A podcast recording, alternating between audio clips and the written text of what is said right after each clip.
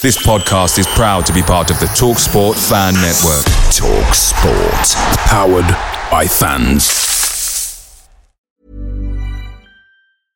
Ready to pop the question? The jewelers at Blue Nile dot com have got sparkle down to a science with beautiful lab-grown diamonds worthy of your most brilliant moments. Their lab-grown diamonds are independently graded and guaranteed identical to natural diamonds, and they're ready to ship to your door. Go to Blue Nile dot com and use promo code LISTEN to get fifty dollars off your purchase of five hundred dollars or more. That's code LISTEN at Blue Nile dot com for fifty dollars off. Blue Nile dot com, code LISTEN. The TalkSport Fan Network is proudly supported by McDelivery, bringing you the food you love. McDelivery brings a top-tier lineup of food right to your door. No matter the result, you'll always be winning with McDelivery. Order now on the McDonald's app and you'll get rewards points delivered too. So that ordering today means some tasty rewards for tomorrow. Only via app at participating restaurants. eighteen plus rewards registration required. Points only on menu items, delivery fee and terms apply. See mcdonalds dot com. This show is brought to you by Greene King, your home of pub sport. With over nine hundred sports pubs around the country, Greene King is where the fans go, showing every broadcasted game for West Ham. Head down to your nearest pub and you can enjoy every live sporting event from B T and Sky Sports on tap. If you download the Greene King season ticket app, you can receive a free drink when you register and ten percent off a great range of drinks before, during and after any match. So head to the App Store and search season ticket to download the app. When registering, if you use the promotional code West Ham Way, which is all one word in capital letters, you'll get an additional five pounds off off when you spend fifteen pounds on drinks. Greene King, it's where the fans go, your home of pub sport. You're listening to the West Ham Way podcast with Dave and X. Oi, oi!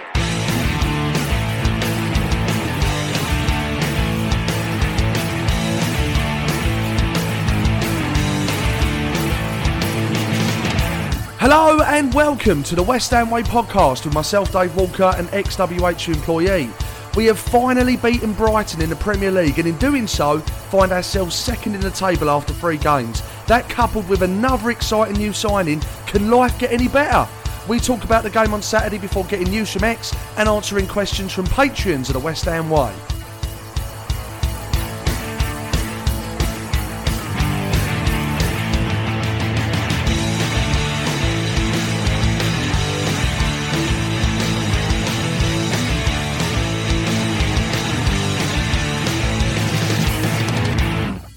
The curse against Brighton has been lifted. Bloody typical that we wasn't there to see it, but we watched it on the telly like many others.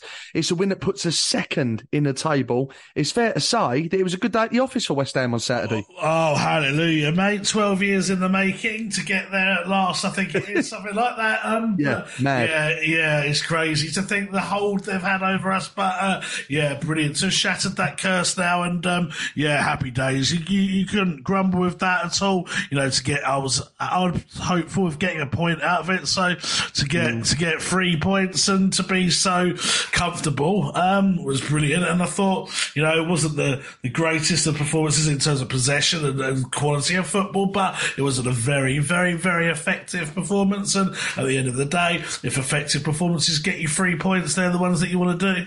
Well, it's all that matters, isn't it? I mean, I've got to be honest. I'm the first to criticise David Moyes when things aren't going well, but I have to be the first to credit him when things are going well. And on Saturday, I thought we got it spot on. I agreed with the team selection. I agreed with the way that he set up, the shape. I agreed with the fact that we... Um, typically played a counter-attacking system. I think you have to against Brighton. They're a good ball-playing side. They play out from the back. And yes, it's always a bit of a dangerous game when you play counter-attacking because you're inviting pressure. But I think it was the right way to approach the game, which we did. And I thought we defended fantastically well and thought we were really clinical in front of goal. It was a really, really good win. And to, to score three goals away from home anywhere is a big achievement. But to get it at Brighton was just absolutely fantastic. And you look at the the patrons, they voted for Areola as man of the match, which in itself probably tells its own story. I don't know about you, I can't disagree with that, because there was one occasion when he dropped a cross, I think. Other than that, I think he was absolutely faultless. So would you agree with me and the patrons that he deserved the man of the match? I think so. It was harsh on a couple of other players that didn't get it, but on the on the balance of it all, I think it probably is the right decision. Some of those saves at the end of the game kept the, the score as a win to us. I mean, one of those saves was absolutely superb, where it was hit really hard from close range, swerved a bit, and he managed to get a hand and tip it over. I thought, thought mm. he played really, really well. As you say, other than that fumble, which thankfully didn't lead to anything, the actual shot stopping was superb. But, but then I think it was quite harsh on some of the other players who put great shifts in. Antonio, again, holding that line, running that line and scoring mm. a great goal. I mean, the second goal was absolutely phenomenal, by the way. Uh, Benrahma to Bowen. That, I mean, Benrahma's pass, Bowen's touch and finish, sensational goal. I thought the centre-backs were superb. Um, you know, credit to Ogbonna, thirty-five, coming in for to stand in for a game like that. You would have thought he was younger and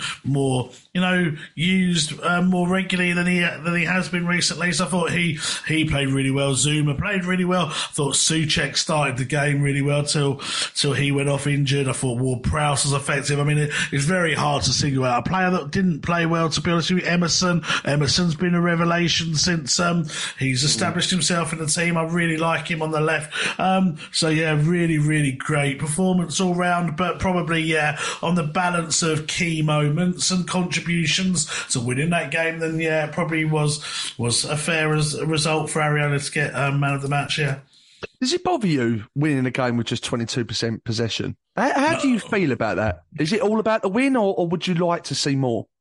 It doesn't bother me, really. At the end of the day, it's three points, and no one's going to look back and say um, in in time, oh yeah, you beat Brighton, but you only had twenty-two percent possession, so I'm not sure why you're happy about that. No one would ever say that. At the end of the day, obviously, you want to win the game with more possession, more chances, more control in terms of overall play, but the scoreline was three nil at one point. When they scored, it was... You know, one goal, and yes, they had a couple of shots at the end, and Areola did well. But on the whole, we were in control. I'd much rather win games like that um, with twenty percent possession than lose games with eighty percent possession. So it's it's a it's a effective way of getting results. Whether it can last, as I, you know, as we have touched upon later on the show, whether it can last, I don't know, because you do have um, to. You know, you have to work a lot harder when you haven't got the ball. Um, you know, it's a well-known statistic in football. You have to work a lot harder when you haven't got the ball. So whether we can maintain this forever, I don't know. But teams are getting... against teams like Brighton, who, you know, are very good at home, very attacking, very direct in terms of their, you know, quickness at getting the ball to their forwards and the, and the quickness of getting chances. I think counter-attack, nullifying and counter-attacking them was brilliant. And let's be honest, last time we went there, we lost four nil. So Moyes has obviously done something right to get the tactics to go from a four nil loss to a three one win. So, you know, I think as long as we pick up results like that, that's the way forward. It's more of an away day uh, tactic, I would say, to have that little possession. I know we did it against Chelsea, but... at the end of the day, like I say, if it's not, if it's the result is a positive one, then I don't really care that much, to be honest. No, no, I make you right, mate. I mean, I've got to be honest. You know, winning against Southampton one nil last season with, I think it was, again, about twenty percent possession wasn't ideal. It gave me the ump a little bit, but ultimately it does all come down to the win. And I think you're right, actually. How much can you sustain there? I mean, I'm I'm all for a counter-attacking approach against certain teams, especially away from home. But I, I do think we've got the quality in the squad to be on the front foot and play possessional football. Um, against the majority of the division, to be honest. But, you know, look, at the end of the day, what the fuck does it matter? The, the, a win is a win, and that is all that matters, really. Um, X, you, your memory's better than mine. My memory's terrible. Who's that fella we used to have in midfield? Um, oh, Martin God. Pieces? No, no, more recent than that. Um, Frank begins, Lampard? No, no, even more recent than that. He's uh, he began with a D. Not Pat Rice. He played for Arsenal. What was his name? He was a good player um, for us. Captain. Basamic. Oh, you said a D, didn't you? Uh, but, but, um, uh, Yeah, I know. It's, it's, it's, I don't, I don't, I don't know what to say. Like it's, um, it's, it's a, uh, yeah. I don't want to dig in too much, and obviously we can't. We, we've done the podcast in reverse order, so it's a bit weird to sort of do it like know, this for, for, for, for reasons. And like the, you know, the listener doesn't need to know. So I know we talk about this in the in the last section, but um, yeah. you know, it, you know, he has gone. It, we, I'm not going to go over what I said in the last section, but um, it, what the key. thing with him going at this point is the is the signings that have been made in his absence, well, in his departure. Spent well. Spent it was well. spent well, and that's where teams come unstuck. You know, it's happened with many clubs before. It's happened with Spurs, with Bale. It's happened with us, with Ferdinand. It's happened with, you know, maybe we'll see Brighton with selling um, Casado, you know, and it, it'd be interesting to see how these teams recruit. But looking at West Ham, we bought very, very well, and it's very early days. You know, I was thinking about thinking about this, this earlier. Like, if you take the three results, like the equivalents of last season. Sorry, I've got the hiccups now. I've had a barbecue, hence why this is all the wrong way round. Um, um, and then you were held up this morning, so it's all been a mixture of a, a crazy day. But um, yeah, um, what was I saying? We lost to Bournemouth. No, we drew at Bournemouth this season and beat them last year. Yeah, and actually Declan Rice scored in that game. Um, so you're, you're minus two points there. Chelsea, we. Um, drew at home last year. Declan was really, really ill for that game, I remember. Um, played it, but was very, very ill. Um, it ended up one all, so that's two points that way, so you're on balance. And then obviously the Brighton game, we got battered last year and we've won that game. So effectively, at the moment, really, you scale it down, we've only, we're three points better off after three games than we were equivalent fixtures. Now, let's just see where we are at the end of the season. I think we will be really better off, but obviously it's a bit too early to call, but yeah, I, I, I love the signing of Ward-Prowse. I think Álvarez has impressed me quicker than I thought he would. Tends to be players coming from a different league that's never played in the in the in the Premier League, and South Americans to stereotype a whole continent seems to sort of take a, a bit of time to adjust to the league. But he um he's I thought he looked brilliant when he came on as a sub, and I thought he was very good against Brighton before he went off and was obviously shattered.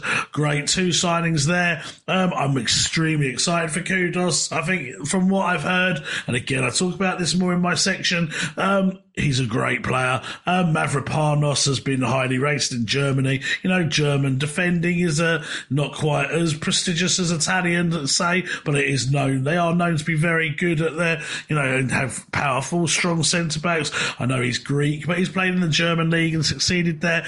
You know, four signings for the price of one. You'd have to credit the club on that. You know what, mate? Everyone listening to this show now will know how hard it is at times to support West Ham, more often than not, actually.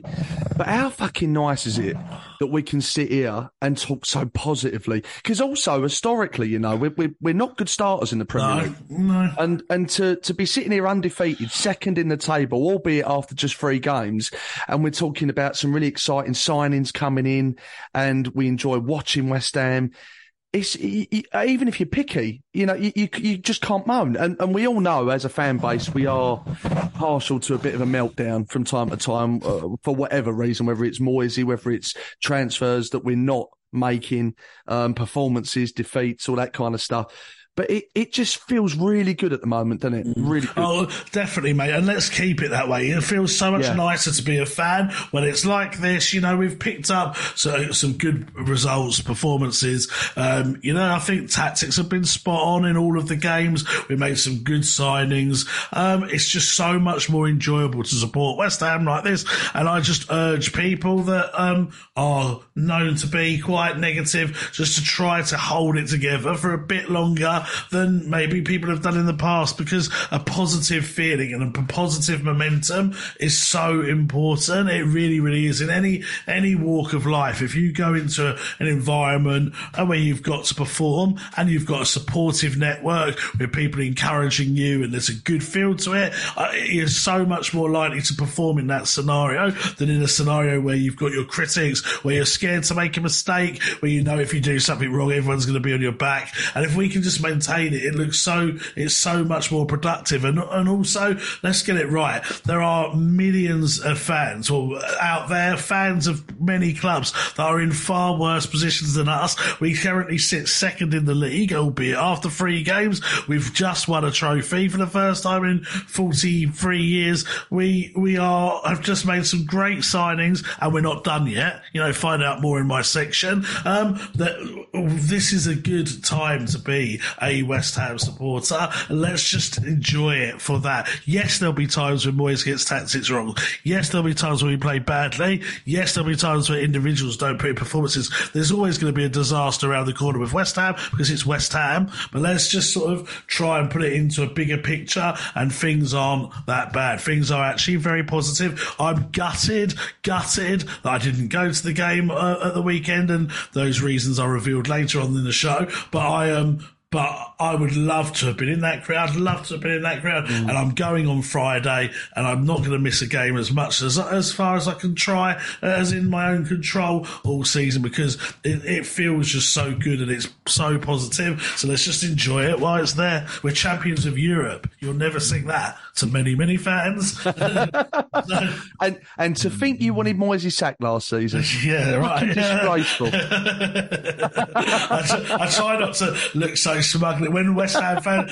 West Ham fans were chanting on Saturday, I heard it. Um, you know, the old song, we've got Super David Moyes. I heard it again and I thought, I wonder how many people singing that were like literally calling for his death last last season. But uh, anyway, wow. we moved. We, we moved. Some were, mate. It was brutal. Some people, yeah, but I know, a bit over the top. But well, you know, that's how dramatic West Ham fans get at times. But uh, yeah, it's uh, it's. Let's not dwell on that. Let's not um rub it in people's faces. Let's just all unite as one. We are West Ham United, and we're so much more stronger when we are united rather than when we're divided. With I hate Moyes, you like Moyes, I don't like the board, you like the board, I don't like Souček, you like Souček. Let's just all be West Ham fans, supporters, and enjoy what it is for now, because it's good, man. It's really good. We're about to start a European campaign soon, albeit we can't go to the first away game, but we are about to start a European campaign for the third year in a row. Happy, happy days. Mm. I win. That's what I do. I win. you do, um, mate. But, you do. But, but by the way, how fucking good is Darmish at impressions? I know, unbelievable. I think you've got it's a ch- unbelievable. I, I David Moyes, got, by the way. I think you've got a rival. I really Massively. do. I'd, I'd like I you think, to have yeah. an impression. I feel off. inferior. I feel no, inferior. I no, I think I, I, I challenge him to do a better Souček than me. I, I, I, I will say that. But you know, across the board, I, I think he pips me, mate. He's well, David Moyes is bloody impressive. It is. I do think at some point, maybe for a Christmas special, we should do a. Um, impression off. So I'll just pick a I'll just pick a random name out of the blue, and you've both got to yeah. do your impression of him, and we'll get yeah. the listeners to vote who won each one, and then the overall yeah. winner um, gets gets a, a prize. And obviously if Darmish wins, you'll find some reason to say it was a fix, or so that the, the rules weren't right, or you know, you're not you're not playing it again. So this is a, I, see, I'm ex. I know what happens in the future, mate. Yeah, yeah, yeah. I, I, I, to be fair, I have a very random repertoire of impressions. I mean, we're talking about Chris Eubank, Nigel Benn, Thomas Souček, Matthew Kelly from Stars, uh, with a bit of Wayne Lineker thrown in for good measure. Wayne um, Lineker? I don't think I've heard Wayne Lineker. I think I've, I've obviously heard all the other four, but not him. I've definitely done Wayne on the show before. Do you remember? You, you still like, want a bit of sausage girls. You still like, like, like across between Ray Winston and like, so, like I can't make it out. I don't, I don't, to be fair, I'm not actually sure I know what Wayne Lineker sounds like, so this isn't the best audience. But he sounds like that, to be fair. Okay, like fair enough. Yeah, yeah, yeah. yeah fair yeah. enough, yeah. yeah. We're all going to meet them with girls. girls. Can you do an impression of Darmesh? The, the the thing is, I think uh, across the board, you know, the, the, the best people to do impersonations of are the ones with the most distinctive voices. Yeah. So, You know, I reckon you could do a good knee, probably. Oh, I can do you, but I, I wouldn't put you through that. I don't mate. think you've ever showed me your one. I've been going, do me, do me. No, no, no. No, I, well, I, the thing, no, no, because I'd have to, I'd have to script it properly first. I, I'd have to, okay. I'd have to do it justice and make sure that there was uh, some context to the script. So maybe if you're okay with it, in the next couple of weeks, I can maybe do you. Yeah, may, maybe you can do. A better expression. yeah. We're not, we're not in Amsterdam now, mate. That's a great night, though, wasn't it? I've had, I've had beer, to be fair, but um, maybe we could, you could do my section as me. Oh, that'd be amazing, wouldn't it? Yeah, and see, and see if any. Oh, that's a good one. Why don't you do my section as me? I'll give you all my notes and stuff and show you how I do it and see if anyone notices that it wasn't me. I'm not that good, to be fair. Oh, I'm not on, that man. good. That'd be um, a challenge. Yeah. Or I think, why, why don't, maybe as a Christmas special, why don't I imitate you in your section, you imitate me? I don't have the, the vocabulary of swear words to imitate you. if, it, if it's talking yeah. without swear words, I'm yeah, fine. You're, you're but... too good. For, you're better than that, to be fair. You're better than yeah. that. Uh, my, my parents didn't raise me to speak like the likes of you. yeah, yeah. You didn't get dragged up. Yeah, yeah. You, you're not the dregs from Hainault that I am. Yeah, no, fair, fair enough. I'll, I'll take that on the chin. Um, but let's get back to the football. Um, a goal for Prowse. And his second game for the club. I mean, he looks like one hell of a signing. To the, yeah, Prowse, yeah. Prowse. Uh, there's another Y to the uh, repertoire of nicknames dished out by Dave Walker. Yeah, I, I mean, um, again, I mean, uh, uh, and we did touch on this. Why not J W P? That seems quite long to me, J W P. Whereas Prowse, it's it's it's familiar. It's said with affection, and I like that, Prowse. Oh, James, you can shorten to Jim. Oh, just Jim. The old J-Dog. Yeah, J-Dog. Or... Uh, I could do. But Prowsey's all right, I think, for a nickname. I'm going to go with Prowsey. I'm going to go with you... Mavropanos. I mean, that's a fucking nightmare for me and my O C D with names. So he's Big Mav, as we talked about later on. What about um... Wardy P? I like yeah. that. Sounds like, sounds yeah. like a rapper. Yeah, coming Wardy... in your ears. Yeah. yeah that, like... Wardy P. J, J Wardy P. Wardy P. Oh, there you on go. The ones and twos. Yeah, exactly, oh, mate. Brilliant. He's doing it just for you. Wardy P. Oh, God, I love that. Um, um, well, we'll stick with Prowse for now. Okay. I think he does look like a great signing. I mean, to your knowledge, X, were any other clubs in for him? Because if you look at him, you know, very loyal to Southampton, unbelievable dead ball specialist, captain material, England international caps. I find it hard to believe that, firstly, we've sort of nicked him for the money that we paid for him, but also the fact that we, we didn't have rivals in in this transfer. It was, was literally no one else in for him.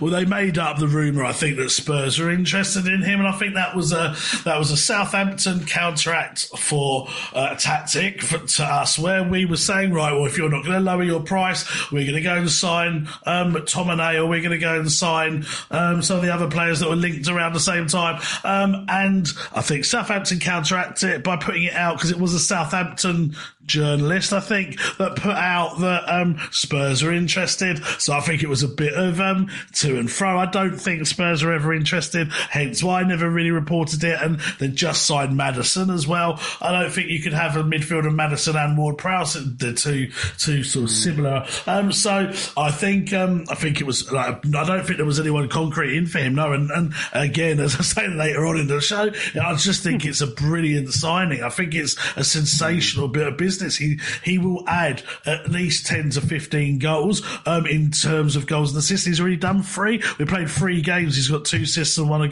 one goal. So I've already proven my point. He he will be, the, I, I think he will be a Hammer of the Year contender. I think yeah. he'll be involved in so much of what we do. It's a brilliant signing. The fee that we paid, thirty million, isn't much in, in the world now. And also, what what's so good about him is his characteristics. You can, like, as in a personality, you could already see he's a good lad. The, the, the players seem to like him. He's popular. He, he, he's going to be a great servant. The only thing I can think that maybe put people off signing him was was his age, maybe, because you know he's like what twenty-eight is he? I think, and and maybe people thought, oh, he's um he's just a set piece taker. He's twenty-eight. He's going to be twenty-nine this season. But I've just looked.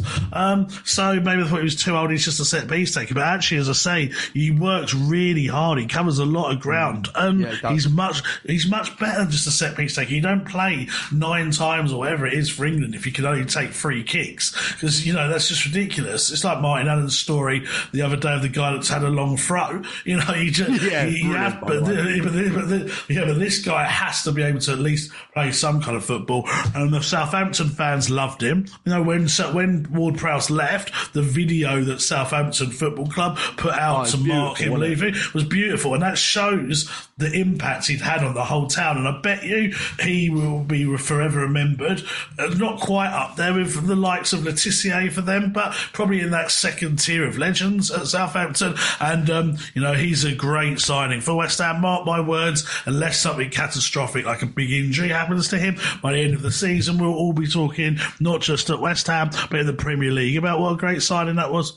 Yeah, and do you know what I love about Prowse as well is, and and listen, we're in modern day football where money talks, right? And we've had countless amount of players over the years that have joined West Ham for a pound note, but with Prowse, I think he's genuinely, genuinely grateful to be at West Ham. A club oh, yeah, like West Ham. Yeah. No disrespect to Southampton, but Southampton ain't West Ham. And no. We picked him up and put him in a sixty-six thousand uh, seater stadium. And I just think he's grateful to be here. And I love that. I love that because if you're grateful to be at a football club, you play for that badge on your chest. And as West Ham fans, that's all we ask. Mm. And he is one of those players. You, you mentioned before about the stats of him, him running. I mean, he runs and runs and runs. He runs and runs and runs because he fucking cares. Yeah. He wants to win and he wants yeah. to do well and he wants West Ham to do well. And I love him for that reason. And I think mm. once he's bedded in and given time, I can see him potentially getting the armband, you know. I know mm. Kurt's had it,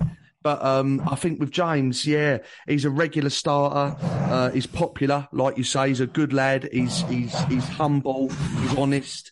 And I think... No. He shows all the attributes uh, of someone that should be wearing the armband. Do you know what I mean? I, I, I love him. I think it's a great signing. For the yeah. money we paid for him as well, brilliant. Spot on. And, and, you know, think of it of other bonuses that are, are not talked about enough. If you want to get his name on the back of the shirt, it makes more money for the club because there's loads of letters, Ward-Prowse. so, so financially, it yeah. makes sense.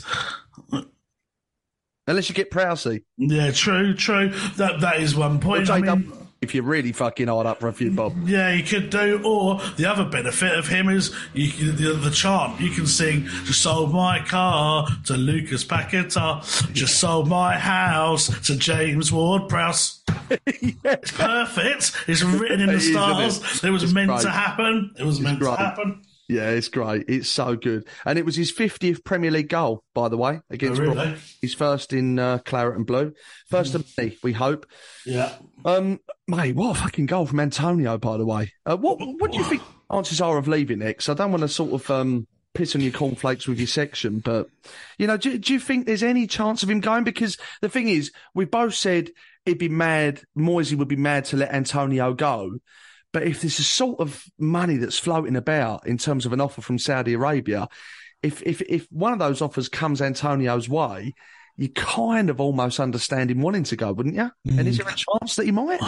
At the moment, he doesn't. Uh, Moyes doesn't want him to go. That's the bottom line. Um, he uh, he's. He's a um, Moyes player. Moyes converted him from a winger to forward. Moyes does not want to lose the one forward he can actually rely on. You know, out of all of Moyes' time at the club, aside from Arnautovic, there hasn't really been another forward he can rely on. So Moyes doesn't want him to go.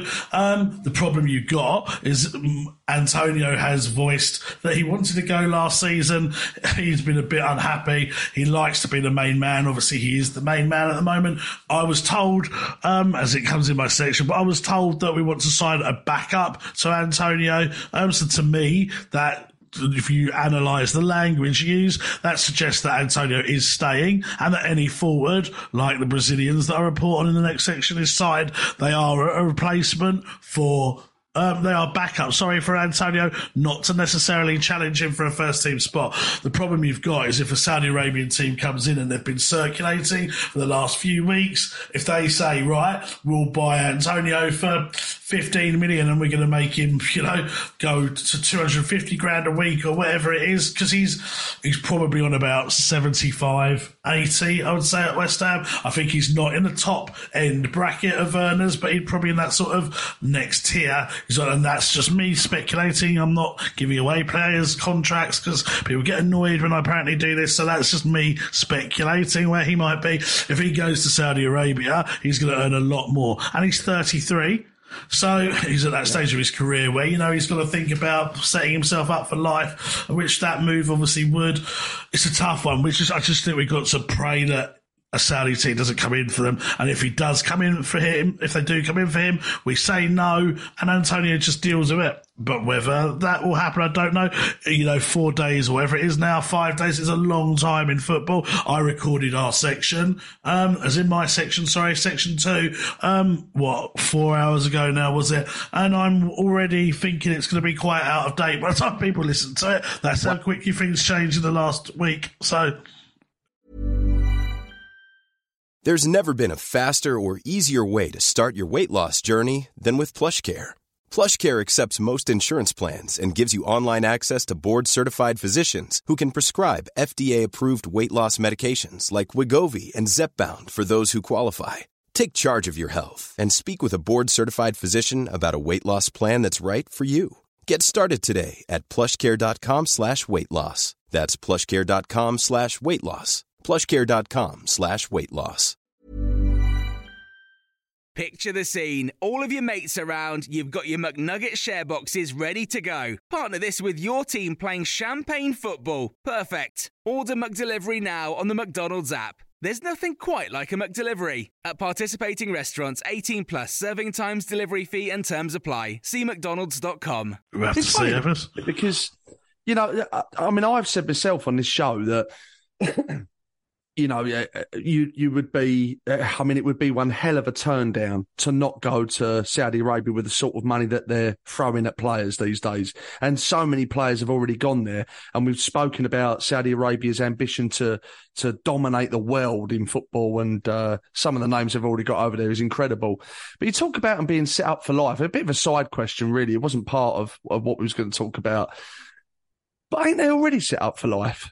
I mean, I'm not being funny. If, if you're on seventy-five, eighty grand as Antonio, you're not hard up for a few bob, are you? I mean, unless they're going to give him two hundred, three hundred grand a week, does he need to go?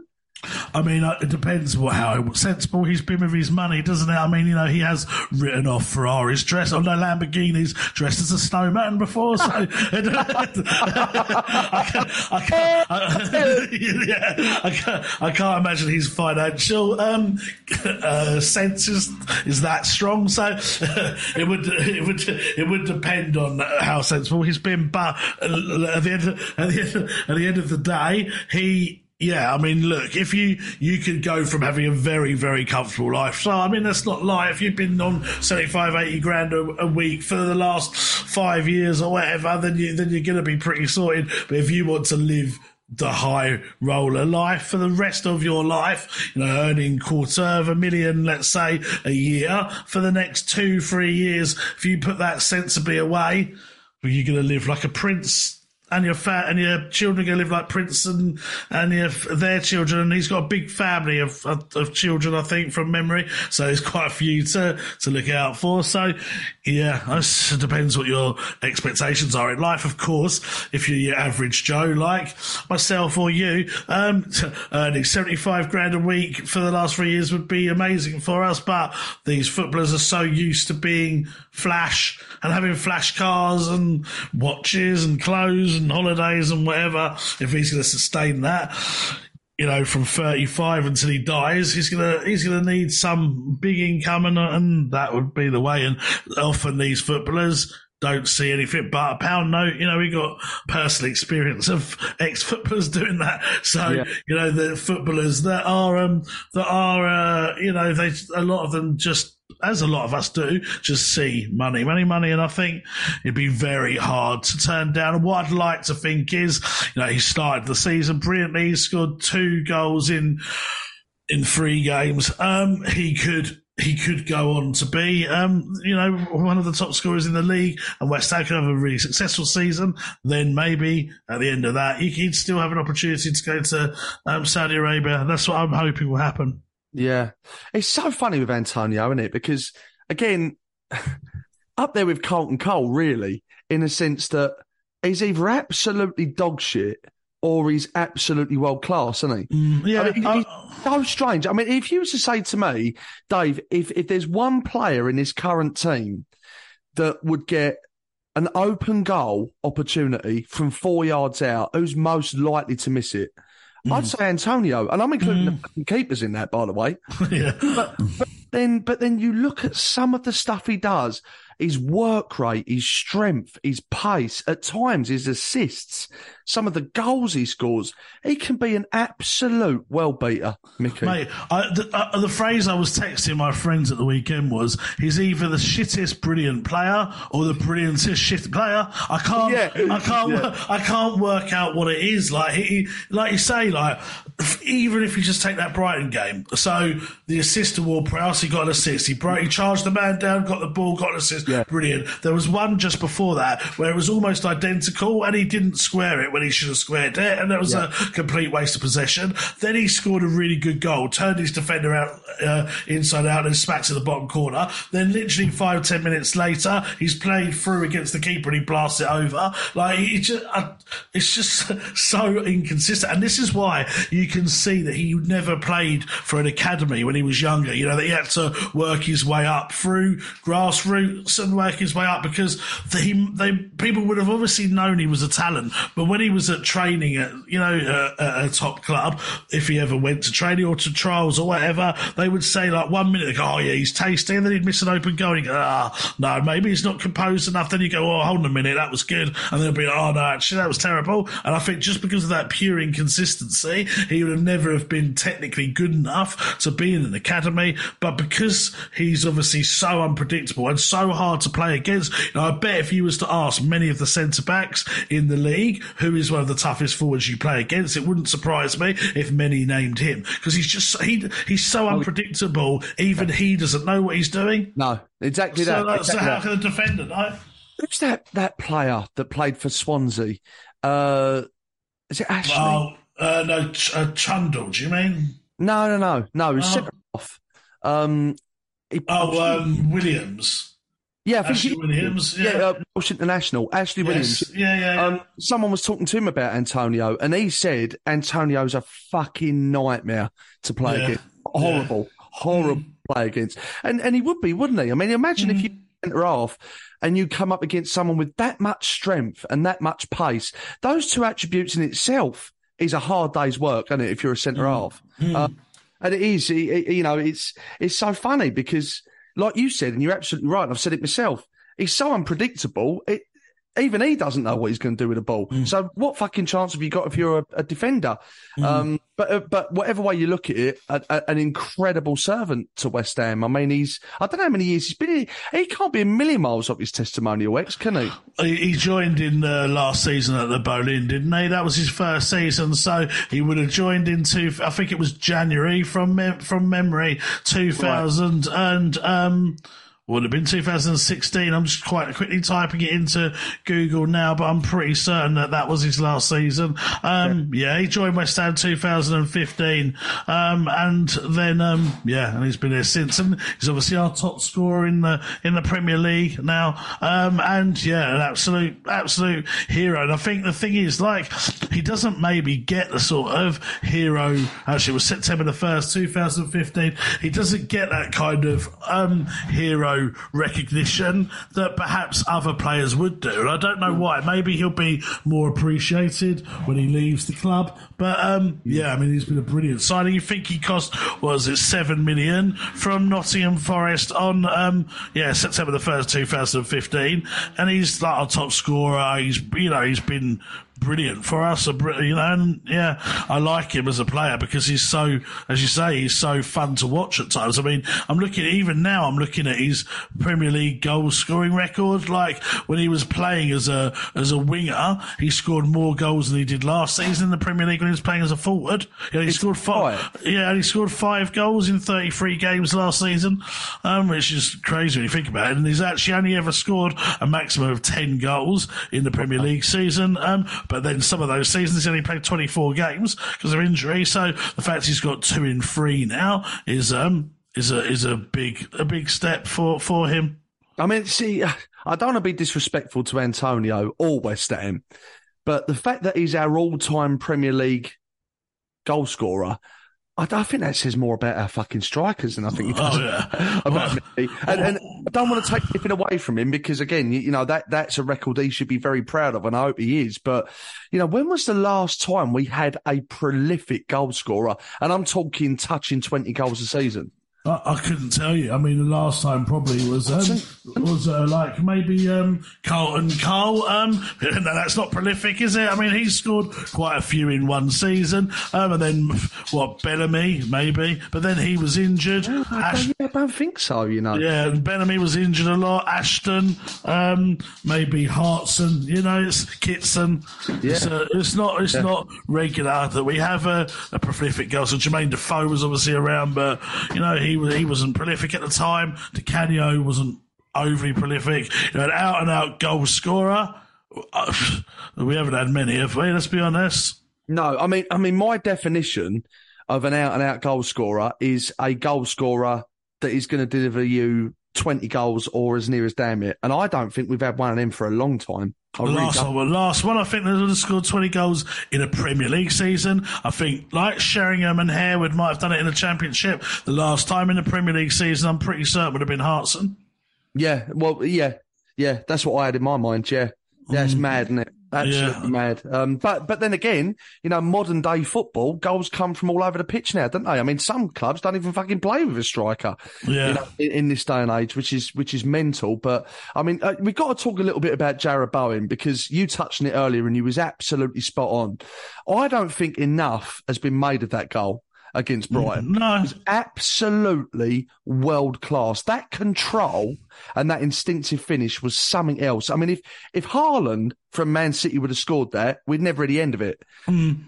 That was different class, wasn't it? And Jarrod is different class, isn't he? And I and I really hope that sooner rather than later we get this deal tied up with Jarrod because he's a fantastic human being by all accounts and a fantastic player as well, X, isn't he? We're lucky to have him, really. Mm. Oh, mate, he oh, if that was, say, I don't know, Barcelona of old, and it was it was I don't know, Iniesta playing it to Messi, for example, yeah. that goal would be shown over and over again. You would see it on Twitter hundreds of times because of the because of the ball from Benrahma is literally spot on. The way he holds it up, curls it literally perfectly.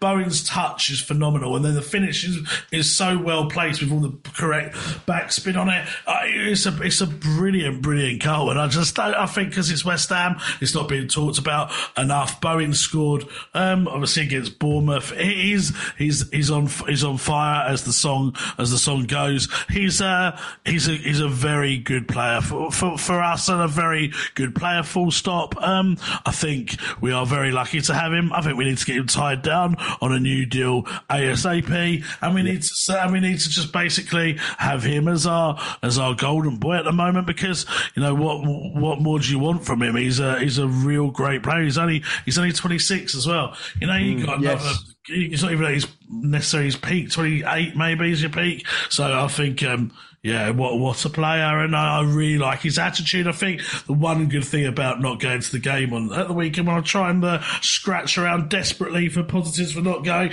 was that um, I got to see the interviews after, after the game, and I thought Bowen came across brilliantly on Sky in his interview.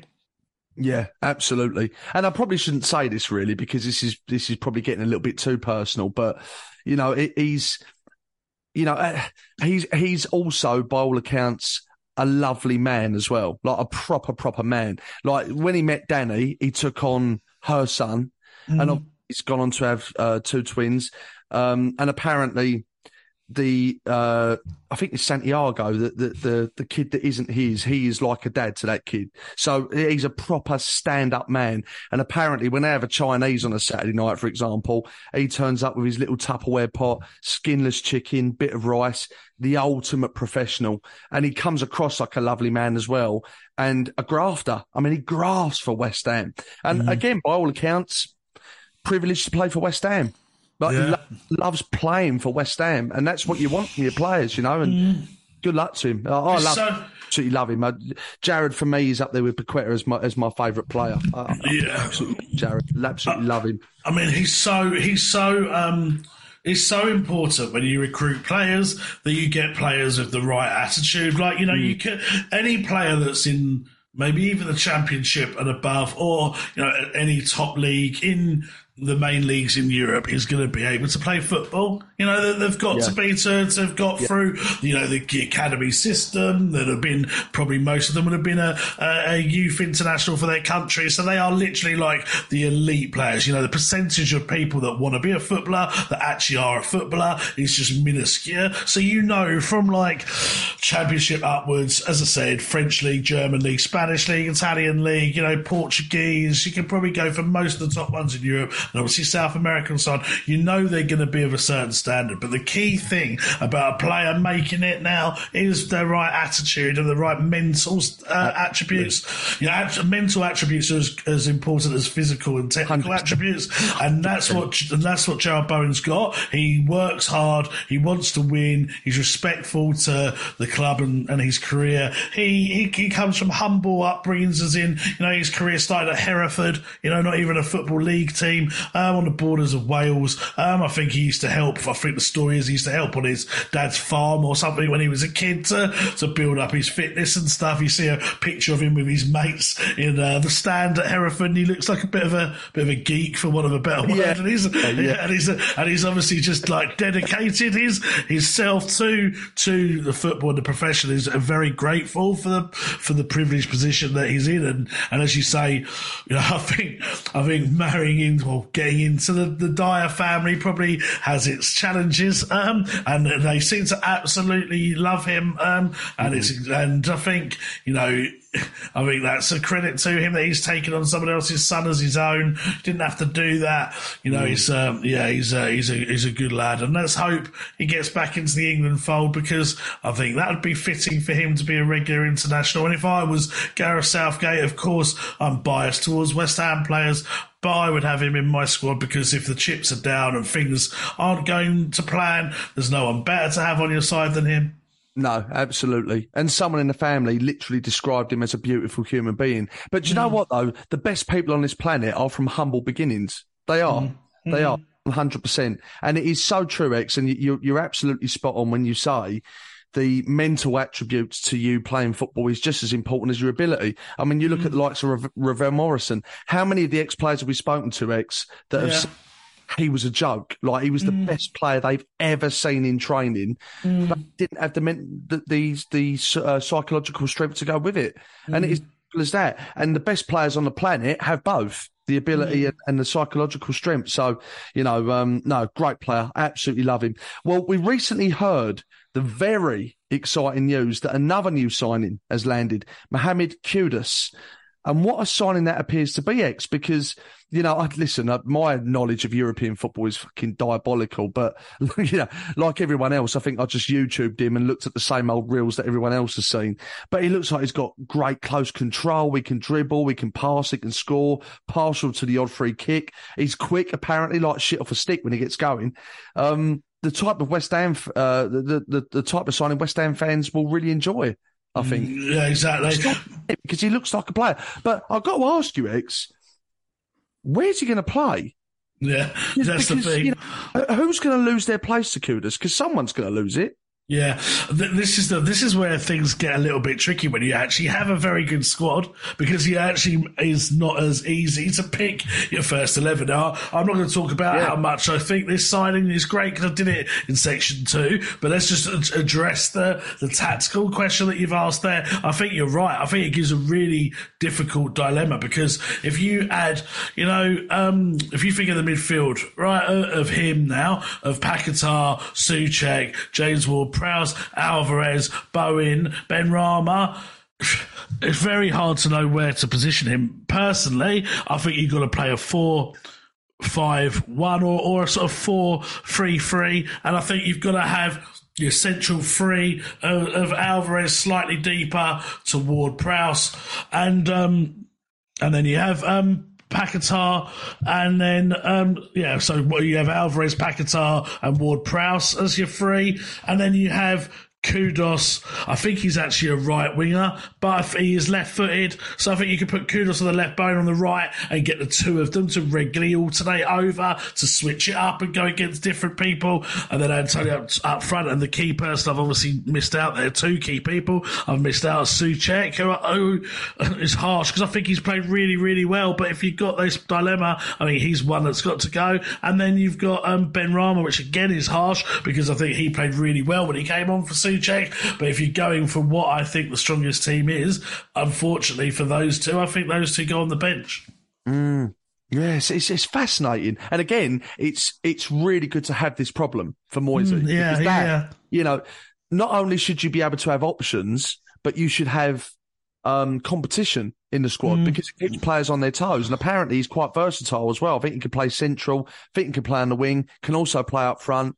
Um, just so exciting, just so yeah. exciting. And, and the thing is, even there, mate, when we're talking about options, I've not mentioned Fornals, who's a good midfielder. Yeah. I've, I've yeah. not mentioned Cornet, who was one of yeah. our record signings uh, last season. You know, there's, yeah. there's players there that I haven't even mentioned. Um, yeah. And so... This is where this is really, really good for West Ham. Really good. We need we need to get another striker in, because obviously you've got Antonio, you've got Ings. Whether Ings will be here beyond the window is debatable. You've got Mavropanos, obviously a good talent but unproven. Cornet and Bowen can play up front, but I do think you need another striker. I think you need another fullback, preferably a left back, to give um, Emerson a bit more competition for that wing back spot. And then I genuinely think if you add, you know, Lingard possibly to that as well. I think you've got, and where would Lingard play for another matter? I think you've got a very, very, very good squad. That's got to be the best twenty-five when you pick that squad the West Ham have ever had, surely. Do you know what? That's an interesting one.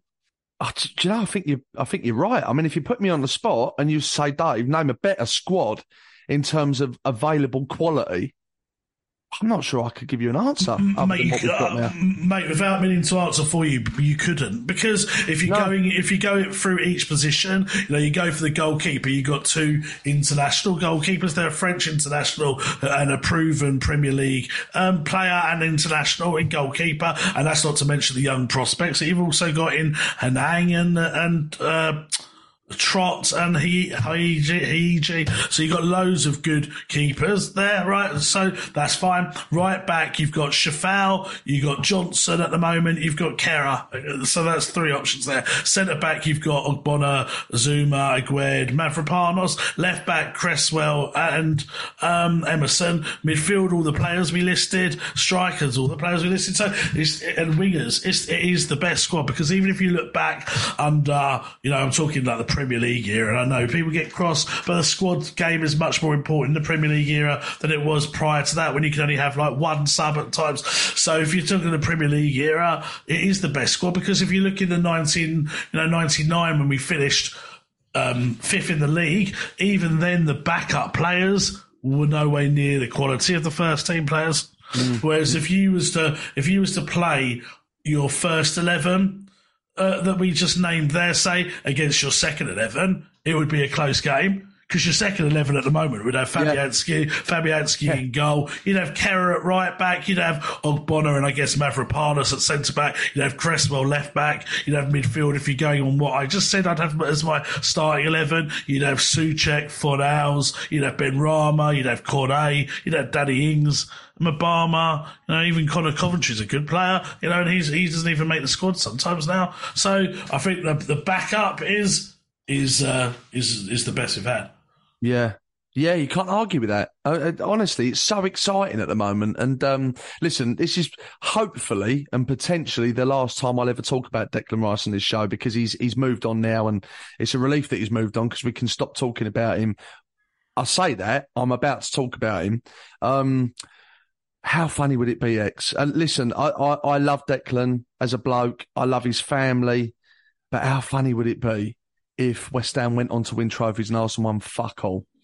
Wouldn't that be a fucking beautiful thing? You, you know, I love Declan probably more than anyone. And, uh, like, uh, let's, let's be honest, it'd be yeah. fucking beautiful. There, there would it? there would be something very, very sweet about that. I'm not going to lie, you know. I'm not going to lie. It's like, it's like when Slaven Bilic, if you take it back, left West Ham to go to Everton.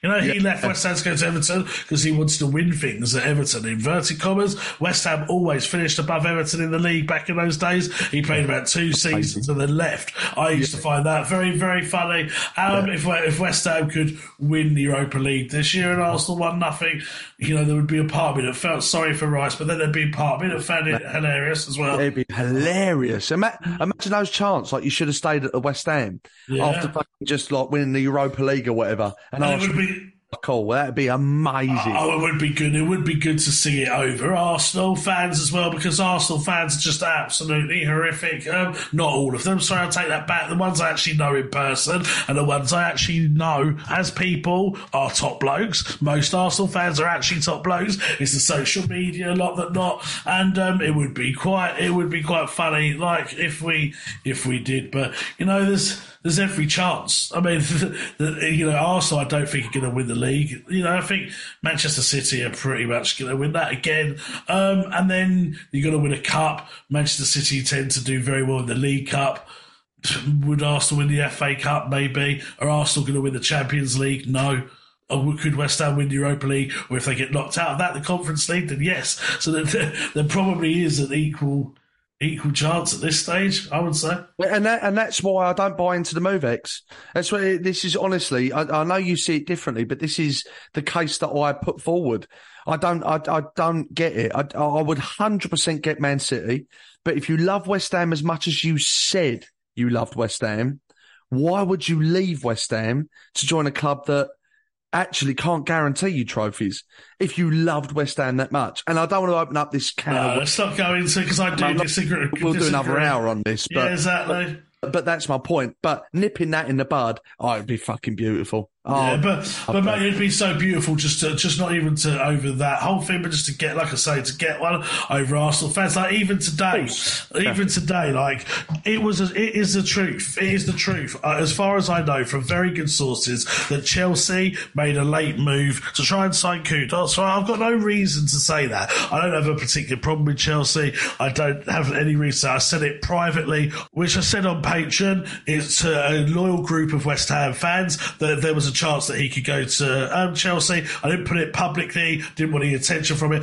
Of course, as always happens with my news, certain accounts take it and use it for impressions, because what West Ham fans or followers don't understand now, and this will explain the actions of a lot of West Ham accounts, right? There's now something that you can do on Twitter where you can monetize your tweets. So if you've got a blue tick and you've got a certain amount of followers and a certain amount of um, impressions, so impressions are what people see of your, how many people see your tweets. If you've got that, you can monetize it. You turn on adverts, and um, you can make a very good second income from it. So. So certain accounts, and I'm not going to name them, but most people know who I'm talking about, certain accounts like a reaction because that's what's going to get them the most impressions. So account out there, put Kudus um, turned down Chelsea last minute, which is true. It did happen, but he's put it out there for a reaction. I didn't particularly want that to go out there, and now I've got hundreds and hundreds of Chelsea fans in my mentions saying, oh, it's bollocks, it's bullshit, it's bollocks. But at the end of the day, I've got no reason to lie. That's what I was told by two or three good sources. Chelsea contacted last minute and said, what's the situation um, with Kudus? Is, you know, spoke to his agent, can we get anything done? And they were like, no, it's done. He's on his way to West Ham, blah, blah, blah. So it wasn't like a real strong attempt to get him. It was like a last-minute inquiry to see what's going on. What I'm trying to say is Chelsea fans then got into my mention, oh, why would anyone turn down Chelsea for West Ham? Why would anyone go to West Ham over us? Blah, blah. We're Chelsea. You don't turn us down. And I'm thinking, you bloody mugs. We beat off. you. At the, I know, we beat you, you at the bloody... We beat you at the weekend. Yeah, uh, I know, exactly. I've had it all day because this account... I can't even read Twitter today because it's just full of Chelsea fans in my mentions. And I think to myself, I just love it. Love it if we go another year with West Ham being the only London team to have actually won a trophy, and, yeah. and it would just be sweet. Yeah, fucking right. Fucking two bob, mate. Johnny come lately's fucking Chelsea. Mm. No fucking history. Oh, fuck them. Don't get me started on Chelsea, cunts. Anyway, um, I've got to say, last week, speaking about uh, my ability to shorten names, or my my need and desire to shorten names, and we've we've we've also spoken about it again this week, but yeah. Uh, one of them is Chaz, who is a friend of mine, lives in Amsterdam. Uh, his full name is Charlie Gadson. And I want to give him a shout out because he got married last week. And uh, you spent some time with Chaz as well, X, um, before the prime game. And he's, he's the guy that I said on last week's show didn't like being called Chaz. Yes, yes. So he has since um, rejected that. He oh, said, really? He, he said, no, I'm not having that, Dave. I'm not sure I ever said that. Now, whether he's saying that to make me feel better, I don't know. Um, but, but, but, but whether he likes it or not, he's Chaz. No, he, okay. he has no choice. Um, but he got Chaz married and last Dave, week. Free. Chaz and Dave, yeah, of course. Chaz to be with Dave, like Chaz yeah. and Dave. Yeah. Um, But he got married last week, and uh, I want to say congratulations to, to him and his missus, and wish you the very best of luck. What's his missus' name? I really wish you wouldn't have asked me that. why, why don't we just... Why don't, like a right cunt now. Why don't we just make it a short... Last ten minutes, by the way. Um, why, why don't you just make it a short nickname? Like, I don't know. Chi. And it could be anything. Yeah, I mean, well, let's just let's, let's go with Chaz's bird. So let's go with Seabird. Uh, okay, okay, Seabird. Seabird. So, yeah, yeah, yeah. See, see, like a seagull. Yeah.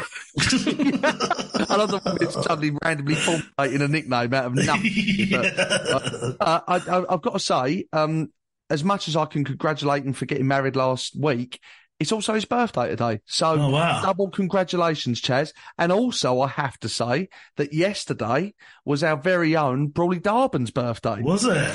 Yes, so very happy birthday to you, mate. Big love to you, boys. Big love. Yeah, I've got to apologise. I didn't know it was B-Dog's birthday. I'm, no. dis- I'm disappointed in myself. Um, yeah, I didn't know until I saw, I think someone referenced it on Telegram or social media or, or, or whatever it may be. Oh. Big love to you both. Uh, congratulations to you both.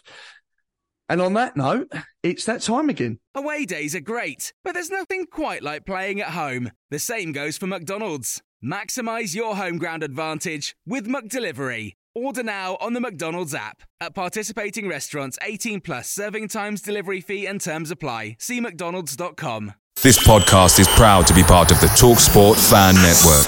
TalkSport. Powered by fans.